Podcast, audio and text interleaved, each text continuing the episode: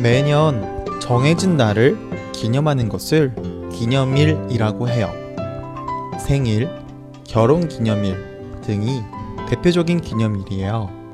보통 이런 기념일에는 선물을 주고받아요. 기념일을 축하하면서 말이죠. 이처럼 옛날부터 기념일로 정해져서 매년 국가 전체가 기념하는 기념일이 있어요.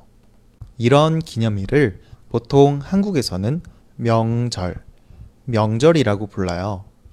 한국에는 많은 명절들이 있는데요. 그 중에서 가장 중요한 명절은 설날과 추석이에요. 얼마나 중요하면 한국의 공휴일들 대부분이 하루만 쉬지만 설날과 추석에는 무려 3일이나 쉴 정도로 굉장히 중요해요. 그래서 이렇게 중요한 명절인 추석과 설날에는 생일이나 결혼 기념일처럼 주변 사람들과 선물을 주고받아요. 오늘은 한국에서 이러한 명절에 선물을 주고받는 것에 대해서 이야기해 보려고 합니다. 자세한 내용 먼저 듣고 오도록 할게요. 명절 때가 되면 선물을 준비해 지인들과 가족들에게 보낸다. 그리고 이때 가장 많이 보내는 선물은 단연 생필품 선물 세트이다. 통조림, 식용유와 같은 가공식품뿐만 아니라 샴푸와 치약 같은 가공 제품들도 많이 주고받는다. 선물로 생필품들을 주고받는 이유는 실용적이고 주고받는 사람 모두 부담이 되지 않기 때문이다. 한국에서 명절 선물로 생필품 선물을 많이 한다 라는 내용의 글이었습니다. 명절 선물로 명절을 기념하는 기념품이나 음식을 선물하는 것이 아니라 생필품을 선물한다라는 것이 이해가 되시는 분들도 있고 그렇지 않은 분들도 있을 것 같아요. 사실 생필품뿐만 아니라 값비싼 기념품들을 주고받기도 해요. 홍삼, 굴비, 한우 같은 값비싸고 귀한 것은 명절 때 대표적인 선물이기도 하고요. 특히 추석에는 과일 선물들도 많이 하는 편이에요. 하지만 제가 오늘 말하고 싶은 내용은 한국에서 이러한 선물들도 많이 하고 있기는 하지만 햄, 식용유, 샴푸, 치약 같은 생필품 같은 것을 많이 선물하고 있다라는 이야기를 하려고 하는 거예요.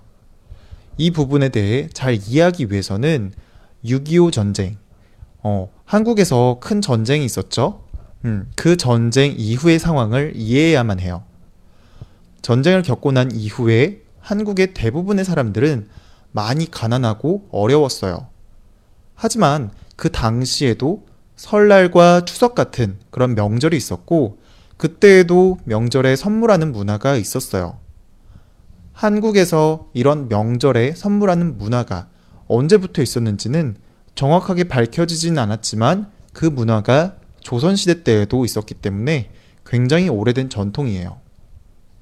이렇게 오래된 전통을 무시할 수는 없기 때문에 주변 사람들에게 선물은 해야 했고 그때 가장 인기 있는 최고의 선물은 밀가루와 설탕이었어요.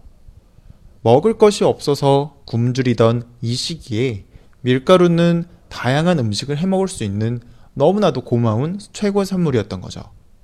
아, 잠깐 재미있는 이야기를 해드리자면 한국의 대표적인 회사인 삼성. 삼성 아시죠? 이 삼성도 사실 처음에는 밀가루와 설탕을 팔던 회사였어요. 음, 밀가루와 설탕을 팔던 회사가 지금은 핸드폰과 가전제품을 만드는 회사로 성장했다니까 재밌는 거죠. 아무튼 계속 이야기를 하자면 전쟁을 겪은 이후 한국에서는 먹는 문제가 어느 정도 해결이 되자 생필품에 대한 수요가 많아지기 시작했어요.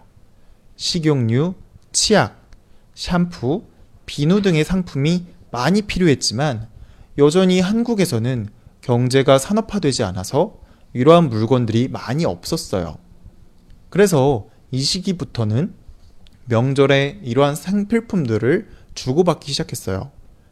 그 이후로 산업이 발전하고 경제가 급속도로 성장하면서 명절 때 주고받는 선물들이 점점 더 고급스러워지고 다양하게 많아지게 됐어요. 하지만 이렇게 고급스럽고 다양한 명절 상품들이 많이 나왔지만 사람들은 부담스러워 했어요. 왜냐하면 다른 기념일들 같은 경우에는 그 기념일에 해당되는 사람 한 명한테만 선물하면 되니까 뭐 값비싼 물건을 사줘도 괜찮았지만 추석이나 설날에 선물을 하는 것은 한 사람만 주는 게 아니라 친척부터 시작해서 만약에 회사를 다니면 회사 직원들한테도 보내줘야 되고 주변에 고마움을 표현해야 되는 그런 사람들이 너무 많다 보니까 이분들한테 다 선물을 전해야 했기 때문에 굉장히 큰 부담이 되었어요. 그러다 보니까 명절 선물을 주는 것 자체가 부담스러워지기 시작을 했는데요. 하지만 그렇다고 부담스럽다고 안 줄 수도 없는 것이고 그렇다고 너무 비싼 비용을 들여서 선물을 하는 것도 아, 이것도 아니기 때문에 과거부터 계속 명절에 선물했던 생필품들을 계속 선물하게 된 거예요. 생각보다 비싸지도 않고 그리고 유통기간도 굉장히 길기 때문에 주는 사람도 그리고 받는 사람도 부담이 없이 주고받을 수 있고 고마움도 충분히 표현할 수 있는 실용적이고 매우 적절한 선물이 된 거죠.